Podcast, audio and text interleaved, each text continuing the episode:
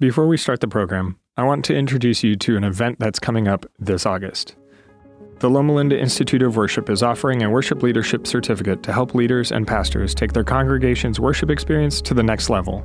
This August 9 through 12 event will include presenters Randy Roberts, Adriana Pereira, Nicholas Zork, Wayne Buckner, Richard Hickam, and more, and provide the opportunity to perform on stage with Steve Green and the Heritage Singers. Come sing, pray, write new music, share testimonies and resources, and grow together with like minded worship leaders from across the world. Go to lliw.net to register.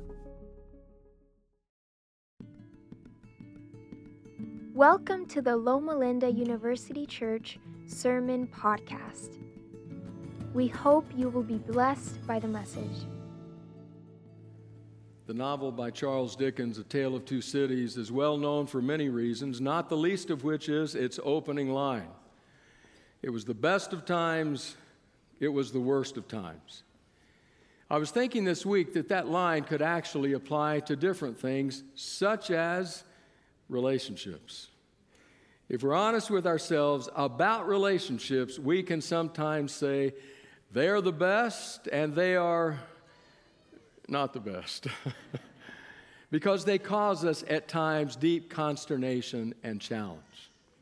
It's those realities that a lot of people think about and some have been at work with. For example, uh, comedians and journalists and thinkers I want to share a few comments with you here from several of them. The actress and comedian Phyllis Diller said, I want my children to have all the things I couldn't afford, and then I want to move in with them. or what about the newspaper columnist Erma Bombeck, who said, When your mother asks, Do you want a piece of advice? it's a mere formality. It doesn't matter if you say yes or no, you're going to get it anyway. Probably true. The, the American comedian Chelsea Handler said, Obviously, if I was serious about having a relationship with someone long term, the last people I would introduce them to would be my family. Some of you may have felt like that. Or what about an unknown premillennial who wrote this Respect your parents. These guys pay for your internet. and finally, Prince William, who has been in the news of late, said, as I learned in my years growing up, don't mess with your grandmother. Probably right, Prince. So the reality is, at times it can be extremely wonderful, and at times it can be extremely challenging. So in this series, series we're going to wade into those issues that are relational, family relationships. This is a different kind of series. This is a back to school series. So, this is officially the beginning of the school year for Loma Linda University. I know there are those out there who are study, students at Loma Linda who say, wait a second, I've been going to school all summer. Well, that's true. But officially, this is the first weekend of the year for school. So, our series is a back to school series. So, throughout the series at different times, we'll have quizzes, we'll often have assignments, maybe some reading. So, that's our back to school series on relationships. Now, this week, as I was thinking about the things that I've been planning now for quite some time to present, I went around my office and began to pull books off the shelf, books that will help to inform what we're talking about here. I just got a half dozen or so, there are many more. The Family Covenant by Dennis Guernsey, a bit of an older book now, but outstanding book. The Heart of Commitment, Scott Stanley doing excellent research on commitment, and also Stanley and his colleagues, A Lasting Promise, A Christian Guide to Fighting for Your Marriage. A lot of good content about conflict in marriage. Tim Keller, his book's a bit dated now. There'll be some aspects you'll agree with and others you won't. But the meaning of marriage has some profoundly biblical thoughts to consider. And then a theologically titled book, How to Avoid Marrying a Jerk. um, maybe one some of you will be interested in, actually has some very good content by John Van Epp. And then finally, this one. I pulled this one off the shelf. This book, The Family, A Christian Perspective on the Contemporary Home, Jack and Judith Balswick from down at Fuller Theological Seminary, now quite some time ago retired. This book has been around a long time. I looked back at the published date, and it was 1989. Yeah, my mother gave this to me as a birth gift when I was born. And uh, it, has been, It's been a very good book. It now has come out for a fifth edition. This is a book that is a textbook. But it is from this book that we're going to draw our theological model for family relationships.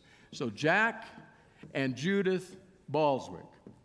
Now, this series has one question at the center of it, only one question. In fact, everything we do throughout this series is seeking an answer to this one question. And that one question is what does it mean to live as a disciple in my family relationships? You could state that other ways. As a follower of Jesus, as a disciple of Christ, what difference does that make in my family? What does it mean to be a Christian family? In fact, if I belong to a Christian family, how is that different from another family next door or across the street? The whole series is trying to answer that question. What does it mean to live as a disciple in family relationships? Now, we're going to build everything we say on two premises. Because, by the way, I have to mention this another book I pulled off the shelf was this one. Have you seen this one? I hope so. Um, but you know something when you take scripture and you start talking about family. You almost intuitively know I can't take the examples of many of the marriages or families in Scripture as my model. You know almost intuitively I cannot take a proof text approach to family in Scripture because if we do that, we'll end up with some things that'll get us arrested. You'll end up with a husband with many wives. You'll end up with the firstborn being prioritized over all the other children. You'll end up with, with, with parent arranged marriage, which makes the young adults among us want to run screaming out of the room, and the parents stand up and sing the doxology. I mean, you'll end up with some things that are very strange. So, you know, intuitively, we have to take a different kind of approach other than a proof text approach. A theological approach is what's required. And that's what we're going to do. And so, this theological approach, approach is based on two premises. The first is how God, in the Old Testament, treated his children, Israel. That's a family metaphor. How God in the Old Testament treated his children, Israel. God as parent, Israel as child. Family metaphor. The second is how Christ in the New Testament treats his bride, the church. Another family metaphor. How does Christ treat his bride, the church? So, if we're going to answer a theological question, what does God's family have to offer us? We're going to pay attention to those two realities in a special way. Now, Suppose we were to say, which some of us have over the years, but with an added part of it, we were to say, we're going to read through the Bible together this year, all of us. And as we read on the journey, we're going to make notes of any concept we encounter that would be descriptive of how God as parent, how Christ as groom treats their family. So we all do that. Then at the end of the year, we come and we lay out all of our lists. Some of the lists are long, some are shorter. We start looking for carryover and crossover, which are the same ones on every list. I want to suggest to you that if we have done a faithful job of reading and keeping track, that on every list there will be at least four concepts.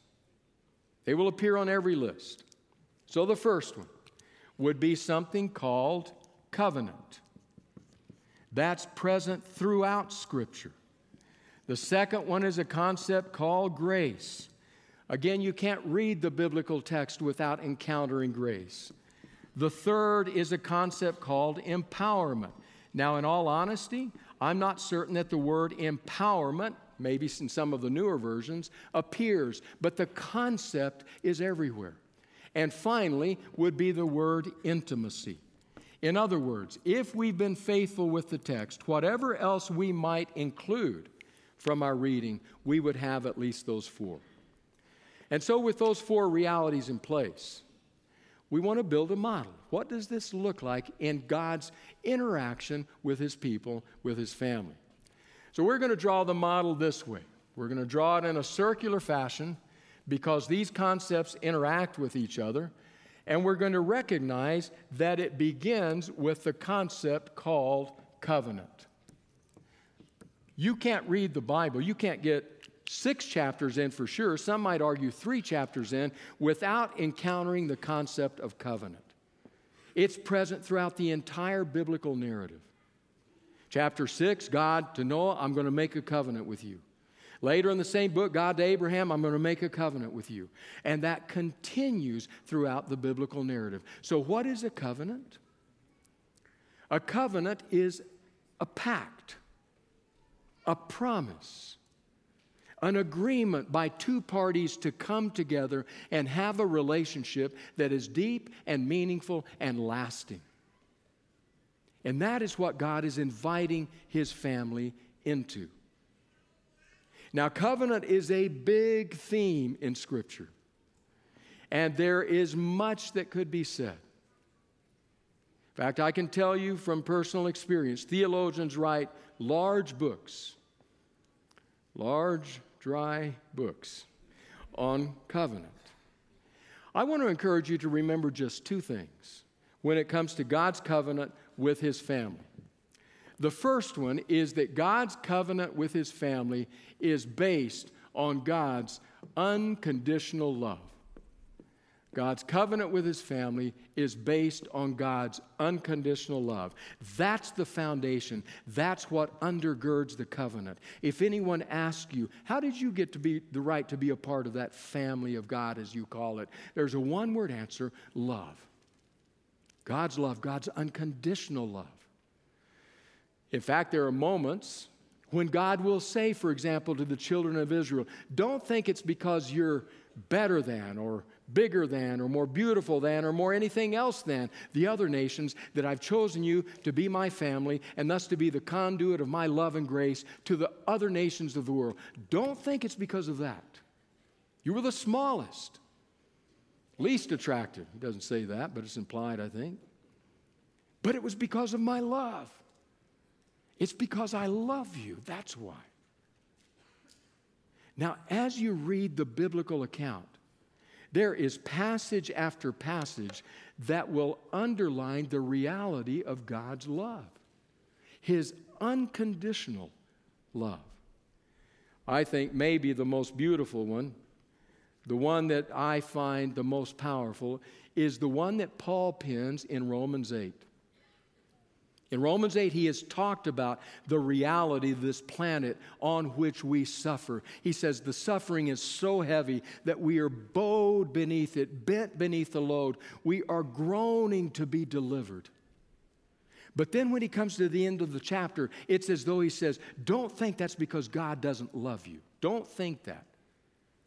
Because in spite of all of that that I've just said, he said, I am nevertheless persuaded that neither death nor life, neither angels nor demons, neither the present nor the future, nor any powers, neither height nor depth, nor anything else in all creation will be able to separate us from the love of God that is in Christ Jesus our Lord.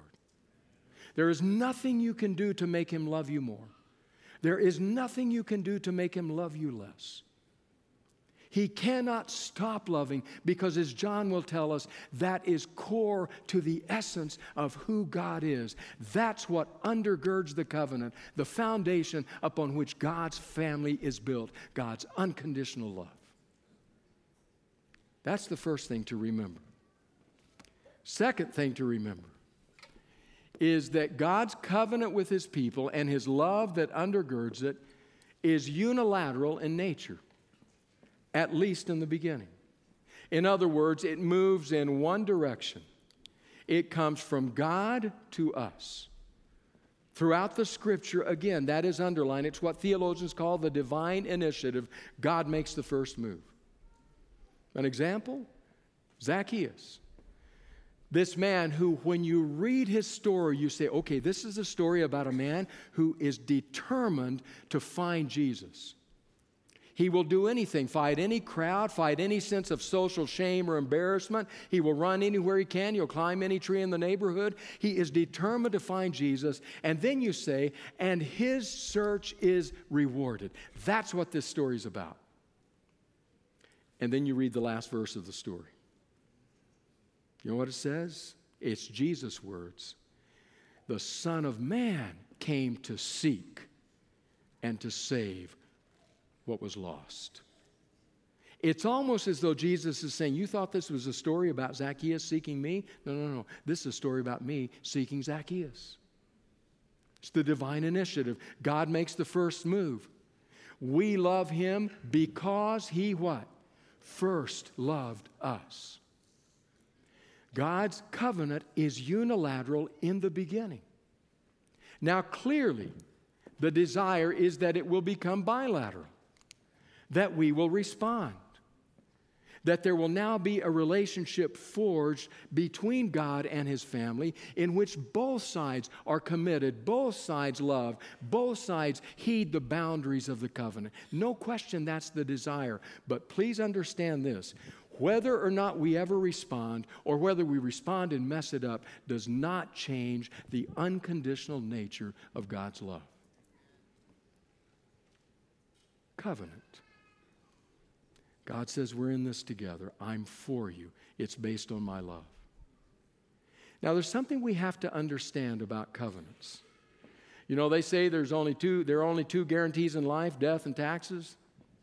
I want to add a third guarantee in this context, and it's this guarantee. If a covenant relationship involves sinful human beings, so for example, you have God and his family, or you have two spouses, or you have parents and children, or you have siblings, if there is a covenant relationship that includes sinful human beings, here's the guarantee something will go wrong. Something will go wrong. Guaranteed. In fact, think about it in the story of God and his people. Moses leads them out of Egypt on the way to Canaan. They come to Mount Sinai where God is going to ratify the covenant. God descends, the mountain shakes, rattles, and rolls. The people said, Look, we're ready to say, I do, but please, you go deal with them. This is way too scary for us. So Moses climbs the mountain and there engages with God over issues of covenant and Exodus and other whatever else they discussed. But about six weeks into this, God says to Moses, Look, you better get down the mountain. That people of yours that about six weeks ago said, I do, they're doing it with the neighboring gods. What's wrong with these people? They've already violated the covenant. And Moses is furious. Understand, that kind of action at some level is guaranteed if a covenant involves sinful human beings. Now, maybe it'll be more superficial. Maybe that that goes wrong will just be there's disappointment. This isn't what I expected it to be. Or maybe it's a bit deeper. There's disheartenment. Man, I'm not sure I can keep doing this. Or maybe it's even deeper yet, it's disillusionment. I don't know what I'm I can't stay in this. This is totally wrong. Or maybe it's the deepest level of all, betrayal, outright betrayal. I don't know at what level it will happen, but when you have a covenantal relationship, guaranteed something will go wrong. You understand what that means? I've had the sacred, wonderful privilege of officiating at weddings over the years. And, and, it's a delight and a joy. You know, I get to stand pretty close to the bride and the groom. They're right here in front of me. So I, you know, shh, shh, and chew gum and mints and all the rest, but there they are. They're close enough that I can watch what happens on their faces, in their eyes. And when that unfolds, I see joy and excitement and love, and there's romance in the air, and the promise of all that is to come over all the coming years as they stand there and they say, I do to each other. I do. Got to get that right. Don't say, do I. That'll mess everything up. It's I do. And when I stand there and watch them say, I do, I don't say this, but I usually think this. I don't think this beautiful, precious couple has any concept of what that means today. Because if they did, it would make them weak at the knees. But amidst all the joy and celebration, I can say one thing this relationship, this love you have, will take you to deeply painful places. Guaranteed. The mother and father who clutched that newborn to their breasts, loving that baby like they've never loved anyone or anything before. I would never raise it at that time, but do you know what the truth is? As the years pass, that baby will take them to dark and difficult places at times. Because the reality is, any covenantal relationship that involves sinful human beings will have something go wrong. So, what does God do? In God's family, how does God respond? The simple reality is that God responds with this act called grace. Grace. God says grace is available, and that grace issues forth time and again in something called forgiveness. That's what God does. He says grace is available. If my love is unconditional, my grace is unlimited. It's fully and freely available to you as much and as many times as you need it. It is inexhaustible in supply. Again, we could go to so many passages in Scripture I think one of the most beautiful ones is the one that John penned in his first epistle. John, who knew what it was to disappoint the family, as it were, to violate the relationship. John, who took out his pen and said, If we confess our sins, he is faithful and just to forgive us our sins and to cleanse us of all unrighteousness. That's how God treats his family forgiveness, full and free. What does grace mean? Well, grace could mean you don't get what you deserve, or grace could also mean you get treated much better than you ever deserve to be treated. Grace means that as well. The late Gary Smalley tells, told the story about coming home from work one day. He had had a bad day, he was already in a bad mood. You had one of those days, I've had a couple of them even this week, where you, where you go to work and, and the pile seems like you can never get through it. And you spend hours and hours at it. At the end of the day, you look at it and say, What happened here? This grew. Instead of going down, things just start. I can't get it all done. You go home, you're tired, you're wondering how to. Smalley says, I came home and I was that way that day.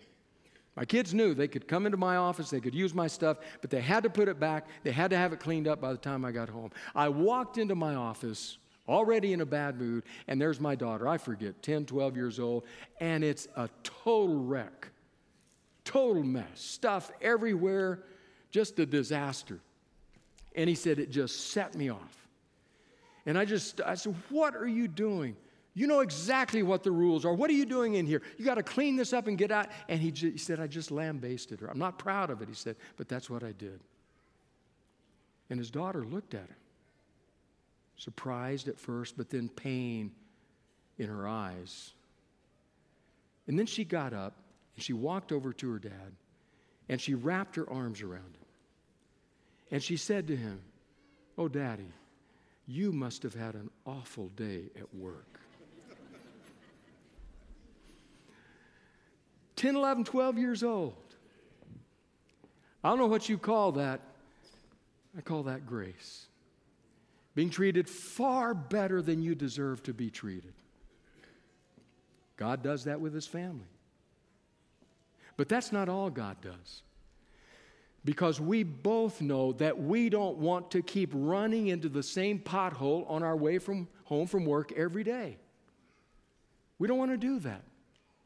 Smalley doesn't want to come home every other day and another blow up and another daddy, you must have had a bad day. As good as that is, you don't want to just keep doing that, doing that. Sin and repent, sin and repent, sin. You want to grow. And God wants us to grow. He wants us to grow toward maturity in Christ. And so, with his family, God says, All right, you want to grow? You need to grow? I have something called empowerment.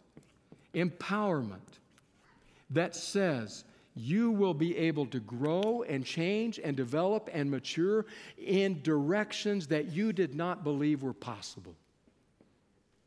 Do You really want to be having the same fight 10, 15, 20 years from now? It's one of the stunning things. I was a young hope to be marriage and family therapist, getting my hours, and I had this couple that was old enough to be my parents. And I thought, what am I doing in this room? And they were very upset back and forth about a fight they had had. And I was thinking, what am I going to do? When one of them said something that pulled me up short. And I said, wait, wait, wait a minute. Wait a minute. When did this, the incident they had, when did this happen? They said 25 years ago. And at that point, I said, Oh, dear Jesus, please help me. Because if I'd been married like three years, there's no way we can be doing that. We don't want to do that. We want to grow. And God wants us to mature. One of the, I mean, this is one of the greatest places this is shown in Scripture. So, Paul is writing to the church at Ephesus, and he writes a couple verses that we have quoted many times, many times, and we have misquoted it many times. And it's a verse where, G, where it says that God can do immeasurably more than we ask or think or even hope for. I have heard those words quoted as a promise for what God will do for your business, for what God will do for your grades, for what God will do for your football team or whatever. He'll do immeasurably more than you ever ask or think. That is not what Paul is saying. He's writing to a church that is deeply divided between Jew and Gentile. And he is telling them Christ has destroyed the barrier, the dividing wall of hostility. He has made you one. And you can almost see the Ephesian people saying, well, he, Paul hadn't been here, and he to come here if he's going to say stuff like that, because if there's anything we're not, it's one. And then Paul, after unpacking theologically what is true of their church, then he says about what God can do for them as family. Then Paul says this now to him, that is Christ, now to him who is able to do immeasurably more than all we ask or imagine. How? According to his power that is at work within us. Do you know what that is? That's empowerment. His power at work within us. He will do immeasurably more than you can ask or imagine, Paul says, in this church. To him be the glory in the church and in Christ Jesus through all generations, forever and ever. Amen. That's what God offers your family.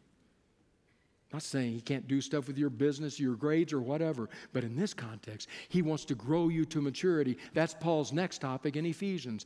In your family, He can do immeasurably more than you ask or even imagine. That's empowerment. I remember this young pastor, about 26 years old, pastoring in Texas. Had a woman who came to our church who wanted to join, was in desperate shape in her home. Her husband had gotten into the bottle and couldn't get out of it. And every time he consumed the fiery liquid, it just set loose the rage within him. And it was becoming dangerous. She was fearful, possibly deadly. But they had kids. Is there anything you can do? I had no idea what I was doing. Just a young pastor, I wasn't even married. So, trying to figure out and getting help from church members. And finally, someone told me, you got to get him into detox. And that's going to be hard. Make a long story short, he finally agreed, and I was taking him there that day. On the drive, he was shaking and anxious. He said, Stop the car, stop the car, stop at that 7 Eleven. My, my better thought said, Don't, but I was worried about him, so I stopped. He raced in, bought a can of beer, guzzled it, got back in, and, and was a bit calmer. He went into detox, and now the countdown began. I got 30 days to figure out what next. Then it was that a gentleman wasn't even a member of our church, was attending a revelation seminar. Said, Look, I've heard the talk around here. I know what's happening. When you get him out, get him in your car. Don't stop anywhere. I'll be waiting for you here at the church. I got some friends. We got a group. We call ourselves AA. I'll meet him. I'll never forget driving up in front of that church and seeing that man standing there waiting, watching them embrace, tearfully embrace. A few weeks went by before I saw my gentleman again. And when I did, if I were to use words from Scripture, I would say he was clothed and in his right mind, with a gleam of hope in his eyes. It would not be an unbroken journey upward, but the journey had begun, and he was being empowered to grow toward maturity in Christ, which would profoundly affect his home. Now, I want to ask you to think about something. Just think about the God of whose family you are a member. He says to you, I want you in my family. I want a covenant relationship with you, and it is based on my unconditional love. That's the reason you get a ticket in. Nothing you've done or failed to do. You are here because of my love. Furthermore, I know you'll blow it. You will blow it at times. And I want you to know before it even happens, grace is available. But I also want you to know that you can grow, you can develop, you can change. You don't have to keep having the same fight the rest of your life. You can become someone new and different. Now, just think about that for a minute. Just let that settle in. I suspect that you might have the same response I have every time I allow that to happen. You know what that is? I say, I want to know a God like that. I want to be a fart, a part, pardon me, not that. I want to I, that happens in families too, by the way. I want to be a part of a family like that. I want to know God intimately. I want God to know me intimately. That's what I desire. In fact, I think one of the greatest Psalms in Scripture, Psalm 139. I love that Psalm. If I were naming the Psalms, I would name this one, He Knows My Name. Because throughout that Psalm, David is saying, From womb to tomb, God knows all about me.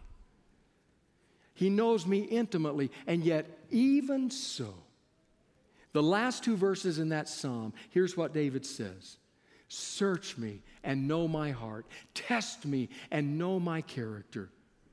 Show me if there's any wicked way in me, and lead me in the way everlasting. So, David, even after having confessed that God knows all about him, still throws open the chambers of his soul and says, I want to be known so well by you that I will know things that, that I couldn't even know about myself without you telling me. That kind of intimacy God desires in His family. Now, the reality is these concepts interact with each other. For example, consider this.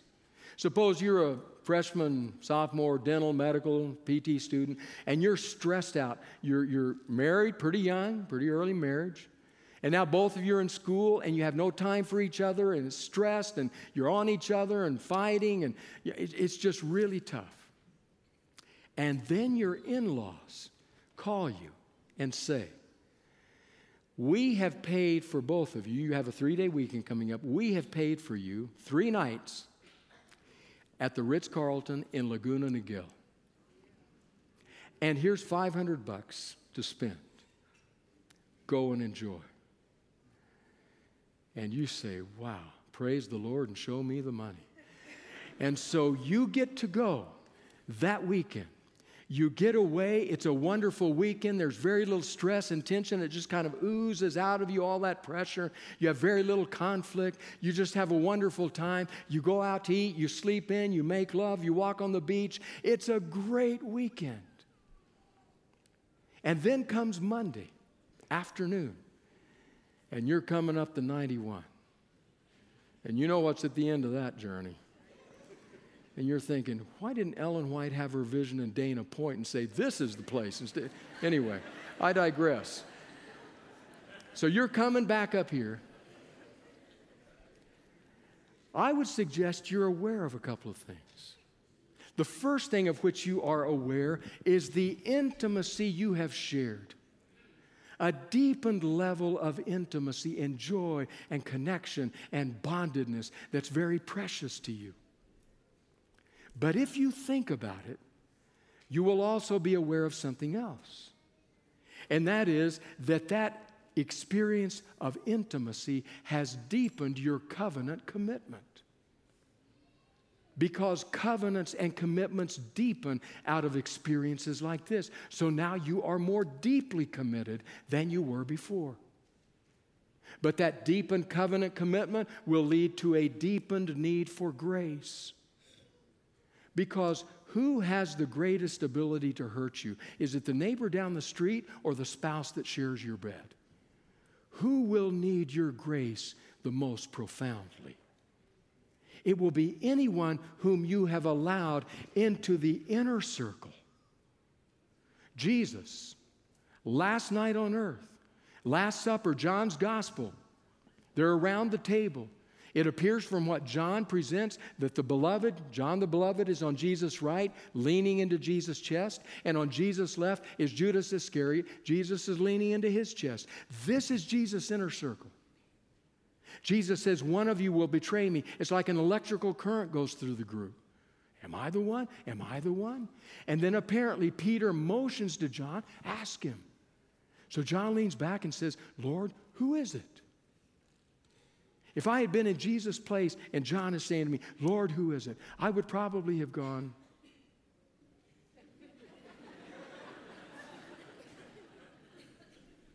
Jesus didn't do that. Instead, he did this rather bizarre thing. He says, It is the one to whom I will give the sop after I've dipped it in the cup. Tears off the bread, dips it in the cup, and gives it to Judas, Judas, which some scholars say that was an act stating publicly, This is my nearest and dearest friend much like the best man or the maid of honor giving the toast at the reception. And then Jesus says something to Judas, which the others apparently can't hear, because when Judas gets up and leaves, they say, Where, Where'd he go? I don't know. what I'm not sure. Maybe he sent him to buy something. They're uncertain of what just happened. Jesus is protecting him, shielding him, while at the same time publicly saying, you are my near and dear friend. I don't know what you call that, but I call that not only grace, but a deepened grace because the betrayal is profound because you're part of the family, a deep part of it. And do you know what that does? Experiences like that, if we allow them to, will deepen the ability of others to empower us and of us to empower them in our own families. Because I'll be honest with you, it means so much to me when one of you at times will come up afterwards and say, You know, God blessed me today through what you said. Scripture spoke to me. That warms my heart. That's an answer to prayer. But I'll have to tell you, what really empowers me is when a woman named Anita Roberts, who knows me, good and bad, light and dark, easy and hard, morning breath and all. When she know, I won't refer to earlier things in the sermon. When she knows me fully and completely and then says, God used you today to speak to my heart. There is nothing empowering like that. Because it's from the one with whom we experience intimacy that empowerment can be the most profound. And when those moments happen, you know what happens next? There's a deeper intimacy created, which deepens the covenant, which deepens the need for grace. My conviction is that when we are finally and fully in the presence of God, Whatever the taglines, the names of the qualities may be, we will grow ever and always toward a deeper and a more mature covenant throughout the ceaseless ages of eternity because that's how God treats his family. That's what it means to be a part of his family. And so when we face the question, what does it mean to be a Christian family? What does it mean to be a disciple in family relationships? How do we live? Maybe the first step should be well, how does God treat his family? What have I received because I'm part of his family? Maybe that's the first place to begin. Friends, we're just taking the first step. There are many questions to come. But I have two assignments for you this week based on the step we've taken today. Here's assignment number one. Assignment number one this afternoon at 4 o'clock in the new ministry building, Dr. Barbara Hernandez will lead out in our first covenant conversation. Every Sabbath afternoon at 4, we will have covenant conversations which seek to unpack and enlarge the themes with which we're dealing. That's the first assignment. Join that covenant conversation. Second assignment is this go home today and talk to a family member that has hurt you, from which you feel alienated, maybe who even rode in the car with you to church today, and express love and extend grace. Express love and extend grace. Maybe you say, You don't understand, it's very complicated. I, I, I get that. We'll get there. But for now, express love and extend grace because that's what God has done for us. Freely we have received, now freely we give. Because you're going to need help in doing that, we're going to pray as we end. Gracious God, it's stunning to consider what is true because we're part of your family. Lord, we cannot thank you sufficiently. But we pray that as we experience the realities of being your children, your bride, that we will extend those realities to our children and our beloved. We pray that you would do that. In the name of Jesus, and all God's people said, Amen.